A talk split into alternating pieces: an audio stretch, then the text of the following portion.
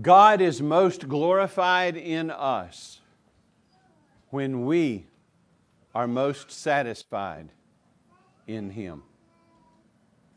That's a biblically wise statement.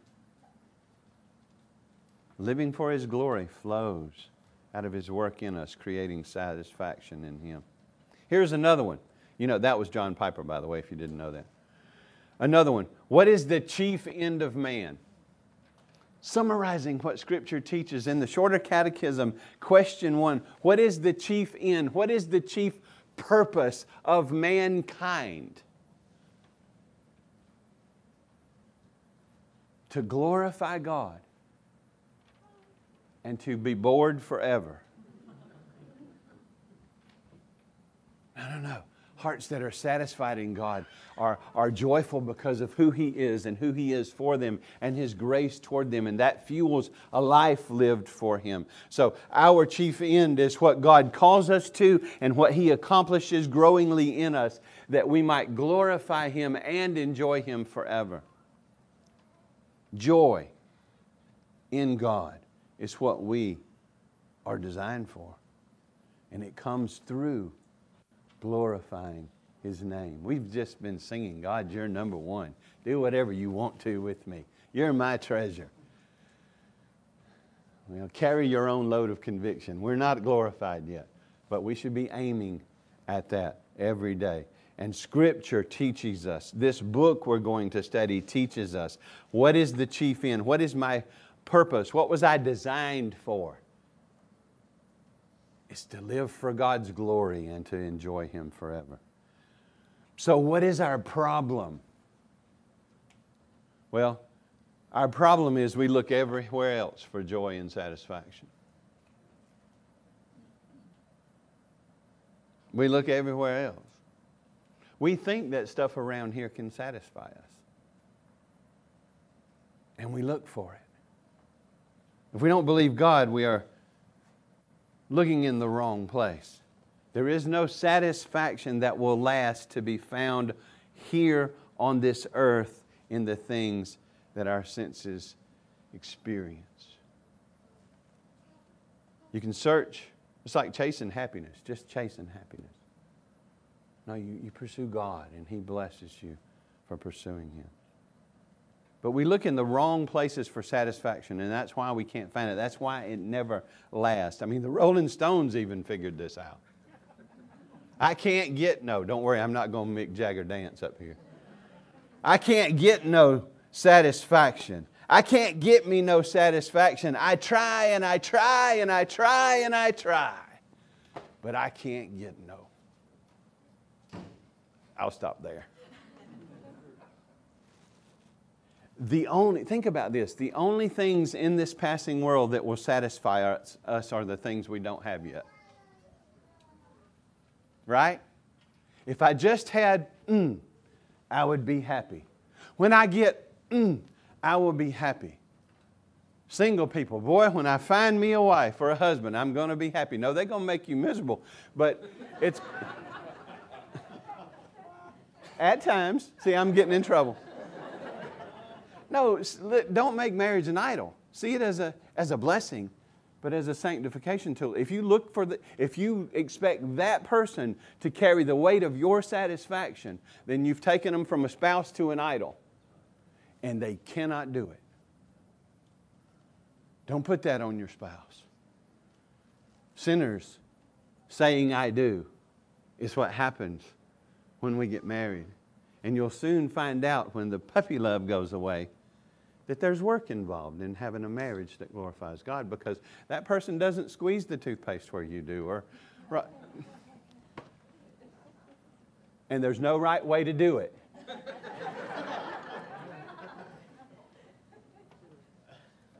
don't elevate your preferences.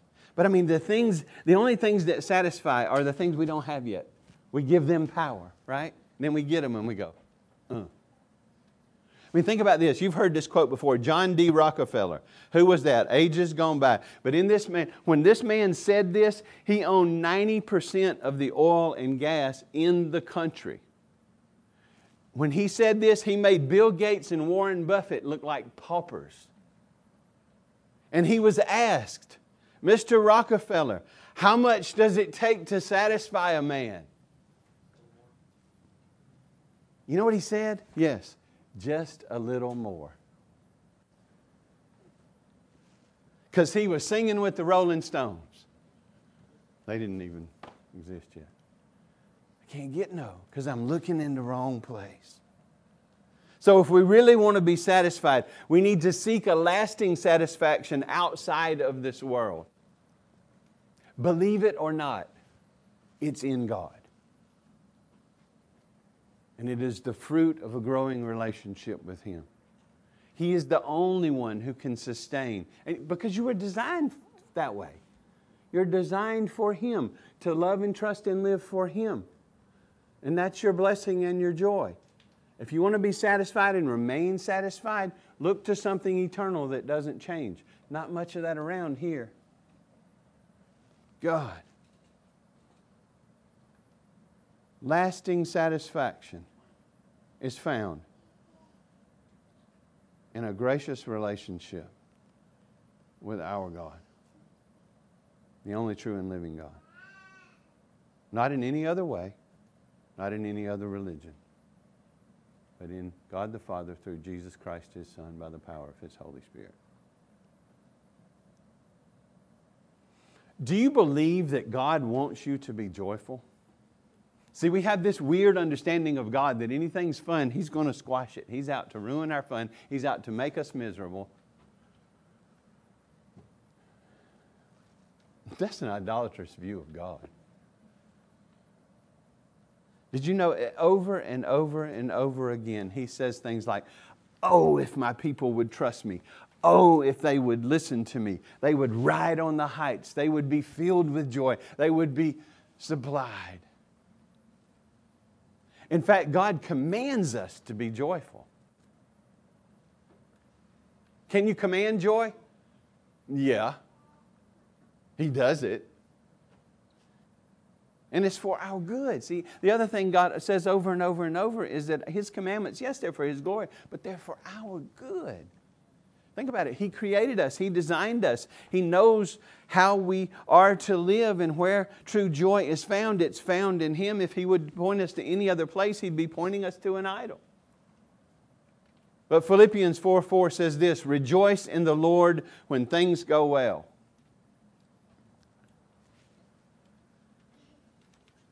Rejoice in the Lord always. You know what always means? Always. Be joyful in God always. You know why? And you know how? He never changes. So if you truly know who He is and you're truly rested in His grace, if you truly understand the cross, you have all of the fuel you need for a continual joy, even through tears in the hardest of circumstances in this world. See, this is, not, this is a present active command. And He repeats it in one verse and, and over again. Rejoice in the Lord always. Again, I say rejoice. When God repeats things, it's for emphasis. Continually rejoice in the Lord because of His grace. I mean, if it wasn't for grace, God wants you to be joyful. God commands you to be joyful. And He loves you enough to point you in the right direction, which is joy in Him. You know, you might say, you know, this life is miserable. Does God just want us to be miserable? Yes, you will be miserable if you are focused in the wrong place. If you are looking for satisfaction here, you're going to be a rolling stone. I try, I mean, and the things satisfy temporarily. You ever had that? This thing you really wanted and you get it and it's like, whoo, and then it's just like, huh. It just becomes your car or your house or your spouse or your boyfriend or your girlfriend or you name it because it's not meant to satisfy you forever. Jesus said this I have come. See, we so misinterpret verses like this. Health, wealth, and prosperity, heretics have polluted theology, especially in this country, so that when we think abundant life, we think having a bunch of stuff. But anyway, Jesus said, I have come that they may have life and have it to the full or have it more abundantly. Or another translation puts it this way a rich and satisfying life. Be careful how you interpret that word rich. Rich in God. Having Him, I have everything. Walking by faith and not by sight, trusting God through good times and bad, walking and living for His glory is the rich, abundant life and where our joy is to be found. So, see, today we start a new book. We start a new study in Ecclesiastes, and this is a really misunderstood book with some really bad translations out there. But the, the summary, uh, just one summary Solomon points us to true joy. He shows us the meaning and the purpose of life and shows us where satisfaction and joy and enduring enjoyment is to be found, and it's in God. Kids, you might say, well, he just didn't know my circumstances, he didn't know my situation. I'm unique. Nobody's ever been here like me. No, I'm sorry. He was, one, he was the wisest person under Christ who ever lived. So 1 Kings 4.29, God gave Solomon wisdom and understanding beyond measure and breadth of mind like the sand of the seashore. And sure, he strayed from God for a while and tried to find his joy here. I'm trusting he came back and repented. I'm trusting this was written near the end of his life and he shows us a better way. But he learned a lot of lessons from it. But the wisest person, human being, who ever lived is telling us don't root yourself here. Root yourself there in God. This was written probably near the end of his life, AD. Uh, 940 to 930 BC, before Christ. What kind of book is it? The genre, if you know the word. It's wisdom literature. It's wisdom literature. What does that mean? It helps us come to a deeper understanding of what it means to live life wisely, to live life well in God's world. That's why it was written. You want to be wise, you want to live life well in God's world, this is going to help you do that. Ecclesiastes will help us find our joy and satisfaction in God and in living for Him. It is a book about joy, rightly understood in its entirety. So, if you invest in this study, here are a few things I'm going to promise you. Remember, I said if you invest in it, you will come out of this study with more satisfaction in God and less satisfaction in this world. You will come out of this study living more for the glory of God and less for self and worldly pursuits.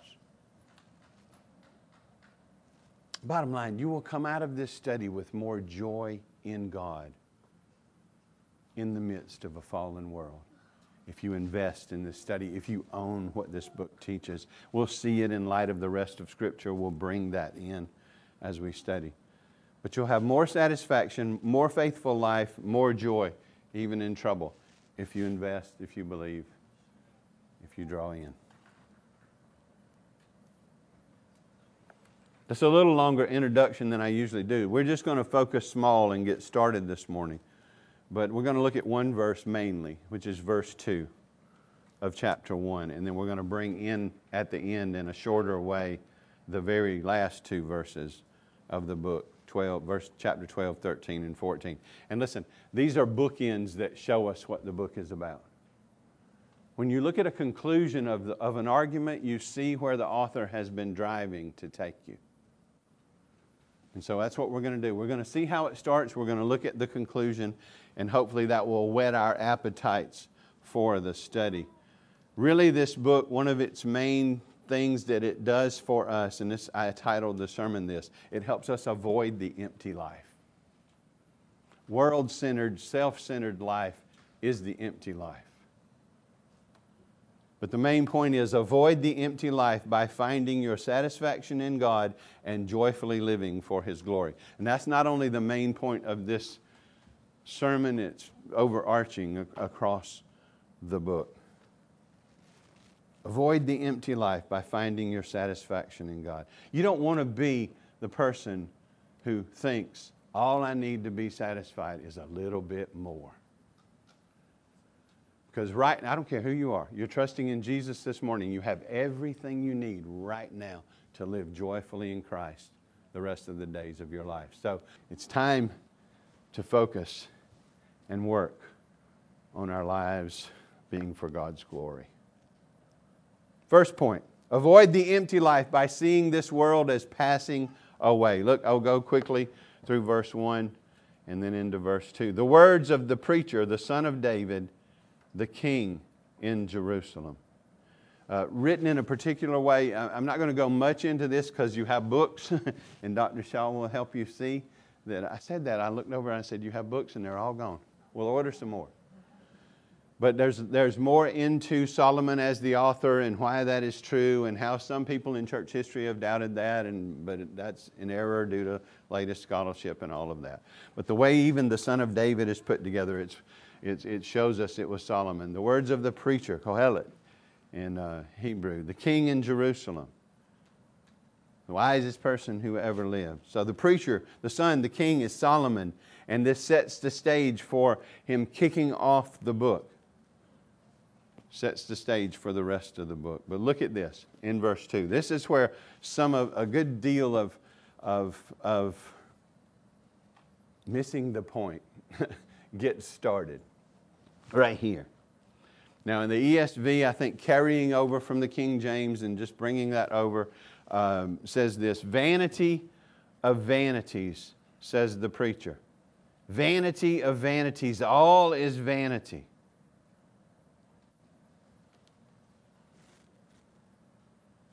No, they're not talking about a piece of furniture in your house or a prideful attitude. And we'll talk a little bit more about what just exactly what are they trying to say with that word vanity. And, and we don't use that word a lot in this way. Um, but some other translations, here, here are a few more translations that uh, I think, and pulling from Dr. Shaw, I think get this wrong. The Holman Christian Standard Bible says absolute futility. Absolute futility. The Net Bible said absolutely futile. The NIV says utterly meaningless. The New Living Translation says completely meaningless. So life is just futile and meaningless. He's a nihilist, it's just there's no meaning, there's no nothing, there's nothing to pour into. It's all worthless. See, I, th- I, think what the modern translations must be trying to do, and again, Dr. Shaw brings this out, is, is they're trying to interpret vanity instead of interpreting the Hebrew word behind vanity. So they get it wrong. That's not what Solomon was saying, that everything is utterly meaningless. Of course, he's going to conclude not saying that.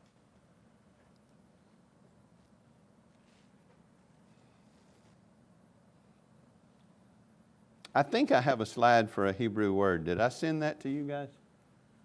Yeah. Hebel. In Hebrew, you start on the right and read towards the left. So it's really an original, it would have been what we would understand as HBL, and then later the vowel points were put in. But I'll tell you a funny story about that. If you're looking at that, that looks like nothing you've ever seen unless you've looked at Hebrew or some other foreign language, right? In my first Hebrew class in seminary, we had to print Genesis 11 on, on the copier. That's how low tech we were. We had to go and take our, our Hebrew sheets that he gave us and copy. Everybody had to have a copy. And so I went and made my copy in Hebrew class, and I was two thirds of the way through the class before I knew I had it upside down. And the only way I knew I had it upside down is I finally saw Genesis 11 on the bottom, upside down and backwards. That's not to discourage you from studying Hebrew. I found Greek to be more compatible to myself, but other people find Hebrew. But that, that is the word, Hebel. So, what does Hebel mean? I, I wasn't coughing. That's what Hebel means a puff of breath. a puff of wind or a vapor. That, that word literally, behind vanity, the, the Hebrew word literally means puff of breath. You can't do it now unless you see flames come out when you breathe, but in the wintertime when you, when you breathe, you can see, you can actually see your breath, right? But it's just a puff. And when you puff in the wintertime, what do you see? A, a mist, right? A, a little vapor that just goes to nothing. What characterizes a puff of breath? It's quickly gone. It's short. It doesn't last. You always need more. Try living on one puff of breath. You can't like, make it very long. But that's what the word means, literally. Now, it's being used figuratively, but that's what it means literally. It's being used fig- figuratively as the opposite of that which is firm and lasting. So, figuratively, it's the opposite of what is firm and lasting. It's what is temporal, temporary, not lasting, ephemeral, whatever word you want to use for it.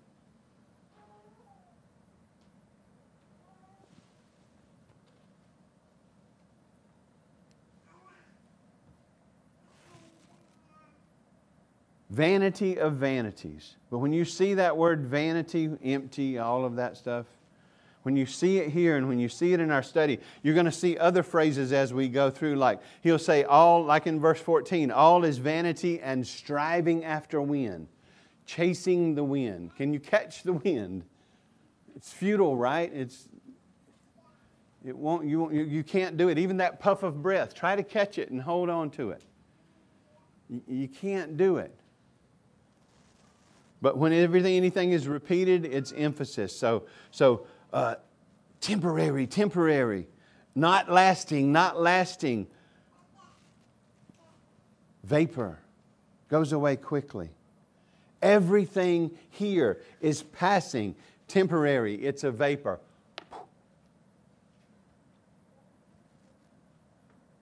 James said this in James 4:14. What is your life?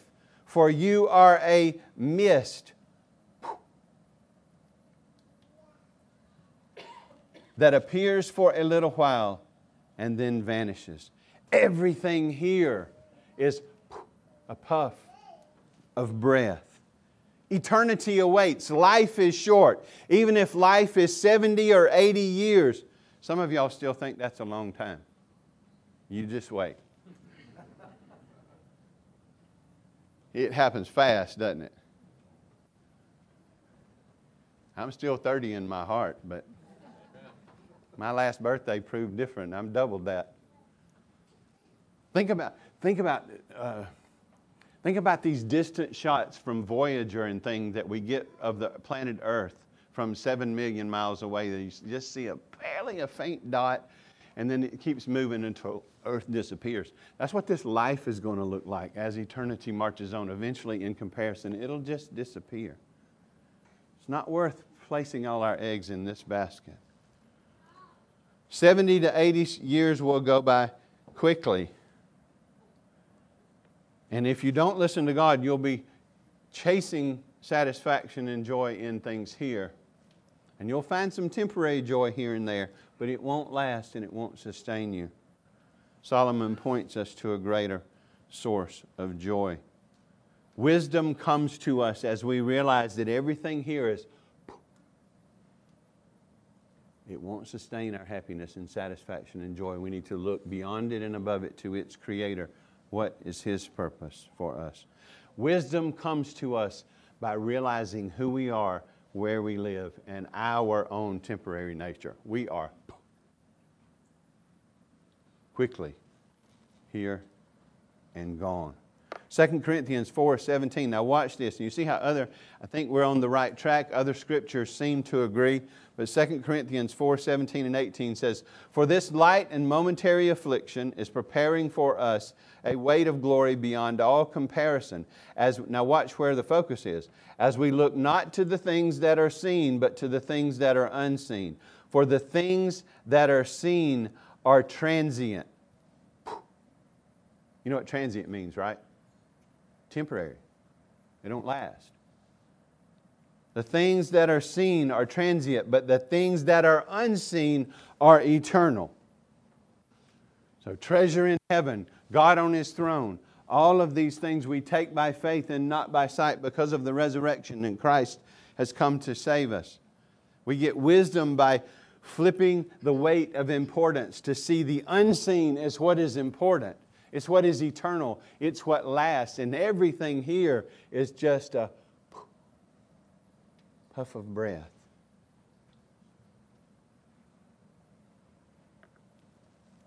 There's joy in that puff if it's lived rightly. There's satisfaction in that puff if it's lived rightly. There's purpose in all of this, but it's found in your Creator and in a relationship with Him. Wisdom teaches us to number our days. Wisdom teaches us to think about death. Wisdom teaches us to live in light of eternity. That's what Ecclesiastes will do for us. So, uh, look at Psalm 90, verses 10, and then I'll skip to verse 12. But look, watch this. The years of our life are 70, or even by reason of strength, 80, yet their span is but toil and trouble, and they are soon gone. See, Solomon didn't write that.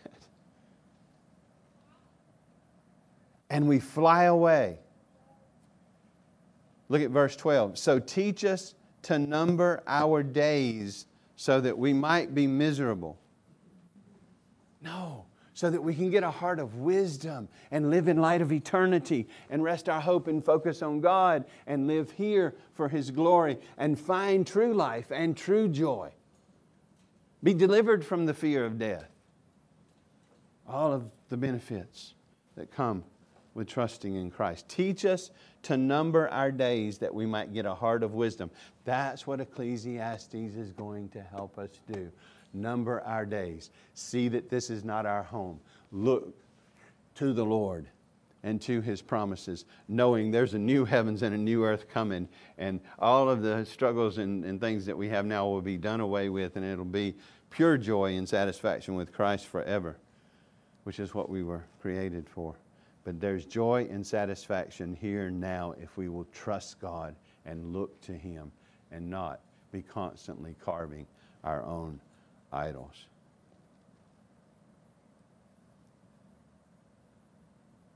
Those things that you hope to have someday that you think will make you happy are the thing you wish you could get out of your life so you could be happy. It'll just be a new thing when that one goes away because you're focused in the wrong place. This world is hollow and fading, and it can't sustain your satisfaction. Only God can do that. This fallen world is mostly, hear me, and you know this, especially those, of you who've lived for a while, this fallen world is mostly frustrating and disappointing.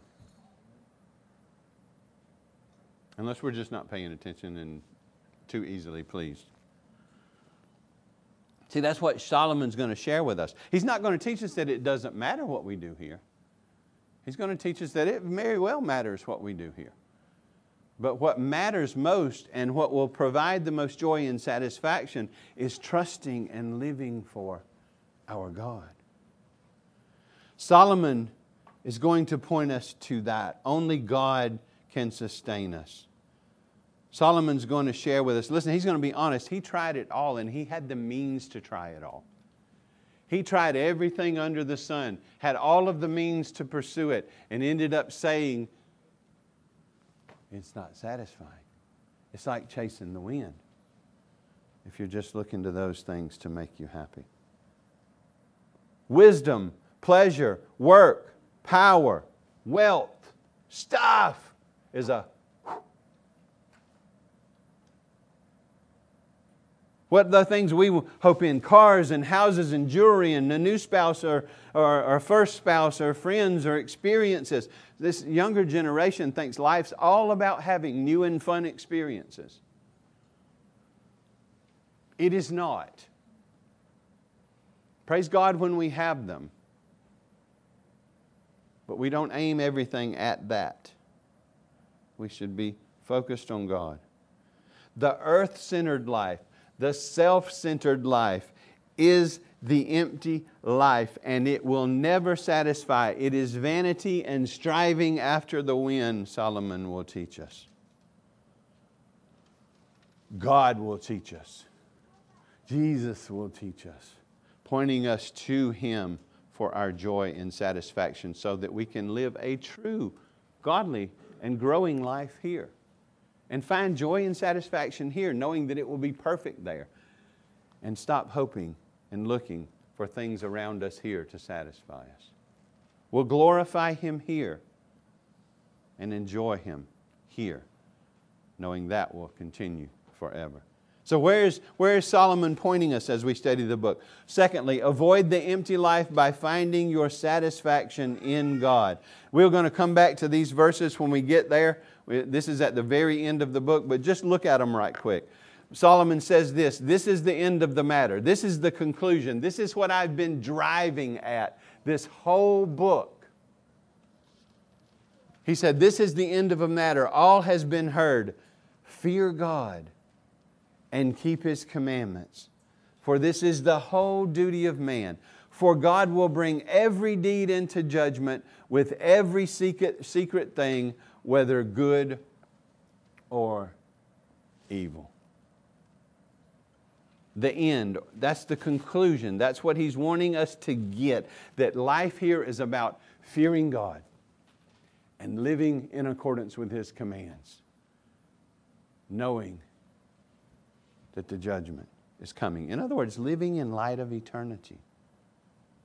See, when it says fear God, and we'll do more of this when we get there, but when it says fear God, don't just think of knees knocking afraid I mean, there is some trembling in God's presence, and God says He respects those who tremble at His word.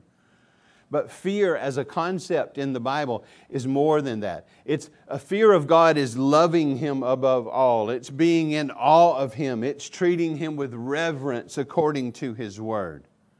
It's delighting in Him and finding your purpose and your joy and your satisfaction in Him. All that and more is wrapped up in what we call the fear of the Lord. And you can, simply by doing a concordance search, you can see a lot of that as you see how that, that is used and how it's defined. It's, a, it's such a well rounded topic. In fact, I've compared the fear of the Lord to a diamond. When you see a diamond and all the beautiful facets that what make it sparkle and shine, the fear of the Lord is like that. It's many faceted encapsulation of what our lives should look like when they are focused on and devoted to God because of His grace to us in Christ Jesus. A heart that fears Him is a heart that believes and growingly lives in line with the fact that He is all. That He is eternal, that He gives us eternal life. He delivers us from the emptiness and vanity from the of the fallen world. He gives us joy now that lasts and grows, satisfaction now that lasts and grows. You were created for more than a. You are created for eternity with a glorious and beautiful God who loves you and has satisfied, satisfied for your sin by sacrificing His Son. Life here is temporary and full of struggles. Live it with, in, and for Him in what the Bible calls the fear of the Lord. I mean, one, just one of the things you can find is in, in Psalm 112 1, it says, The one who fears the Lord delights in keeping His commandments. Live for God because Christ has lived for you. Live for God because Christ has died for you. Live for God because Christ has been raised for you and is reigning for you and is coming again someday. Kids, adults, the gospel is simple. You probably have memorized some of these scriptures, children. For God so loved the world that he gave his only begotten Son, that whosoever believes in him shall not perish, but have everlasting life. 1 Corinthians 15 says, Christ died for our sins. He paid the penalty for our rebellion against God. He paid the penalty for our idol making business, for our seeking our satisfaction here, for our ignoring and turning from Him and His ways. Christ died because sin, debt, is wrath. The soul that sins shall die. It starts in Genesis and flows all through Scripture. And is spiritual death as well as physical. See, this life is not the only life you'll live. You will exist after this life. And it will either be under the wrath of God or in the presence and the glory of God. Christ came to die to pay the penalty for our sins. That's the bad news that we are sinners, that we have all sinned and deserve condemnation from God. But He sent His Son at just the right time to live in perfect fulfillment of His law, providing a perfect righteousness that would be imputed to us. And He died to pay the penalty for our sins. And He said, It is finished. He took that blow on the cross and He went through that grave, coming out the third day, resurrecting the third day, proving it's all true. So 1 Corinthians 15 says, Christ died for our sins according to the Scriptures. He was buried and he was raised the third day according to the scriptures that he appeared to his apostles and disciples for 40 days after before he ascended and uh, to over 500 at one time the resurrection is, a, is something you can't disprove many have tried and become christians without a double standard you can't disprove it but God's Spirit works in our hearts to bring His Word to life so that we repent and trust Jesus and find life in Him. If you're trusting in Christ this morning, you have eternal life. Live like it. If your faith is in Jesus this morning, you're forgiven of all of your sins, you're cleansed from that. Your record before God is one of complete and perfect obedience because Christ's record has been granted to you or imputed to you. You are a child of God who has the same power in you that raised Christ from the dead. And to be absent from this body is to be present with the Lord. No fear in death. So if you are a child of God this morning, if He has redeemed you, if He has called you to Himself, be recalibrated to His truth so that your purpose and passion is Him and His glory, so that you can find real joy and real satisfaction and real purpose in this life.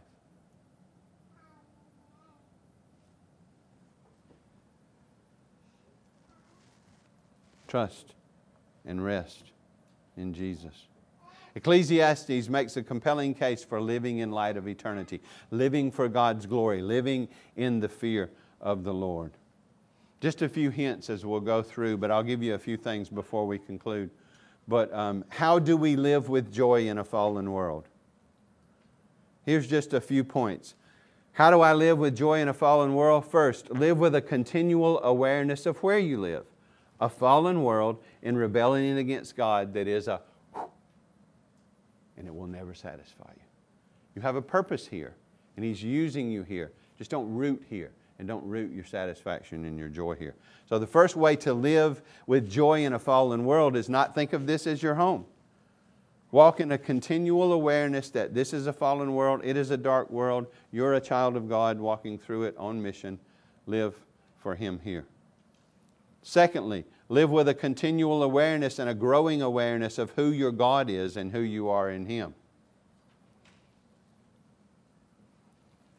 Some people will say things like, theology is not my thing. Well, if that's your attitude, then bad theology is your thing. Idolatrous thoughts about God will be your thing, and misery will follow. Now, I'm not saying you have to be an R.C. Sproul or a, you know, some of these you know, people who are gifted and teach us and bless us. But theology is your thing. What is theology? But it's simply a study of God. It's simply getting to know your God. So make, a, make it a passion of yours to get to know your God in His Word. That's one of the ways you're going to live successfully here and have a growing joy in Him. You're going to know where you live, a fallen world. You're going to pursue a knowledge of God, and you're going to grow in boldness as a result. And then last, just live with a continual awareness of how to find joy. That's by being satisfied in God, living for His glory according to His Word, resting in the grace that is yours in Jesus. Yes, believe the bad news. Without Christ, sinner, condemned, lost forever. But in Christ, cleansed, clothed, redeemed, child of God. eternal life. You have it now if you're trusting Jesus. Jesus even said, Whoever believes my word has eternal life. Not will have it, has it. Death was just a shuttle ride to his presence when we leave here, if we're trusting in Jesus. Have a continual awareness of how to find joy by being satisfied in God and living for his glory. Keep the cross right in front of your face, figuratively speaking, that Christ died for me. He gave himself for me. Man, if he'll do that for me, what will he withhold? If I can't, if that's not enough for me to trust him, there will be, never be enough. And he sacrificed himself for me. Listen, I tell you all this all the time, but my, not, my job is not to you know, help you have a bunch of stuff. My job is to prepare you to die. If I prepare you to die well, I have done my job. But you know, the truth of the matter is, you're ready to live well when you're ready to die. Crown my head or cut it off to Christ. To live as Christ, to die as gain. And we can growingly have that attitude the better we know Him. See, when we get the gospel, we start to get that satisfaction we start to believe in God's love for us and His grace towards us and His forgiveness. And we start to be in awe of Him and being satisfied in Him. And the outflow of that is then a life growingly lived for His glory.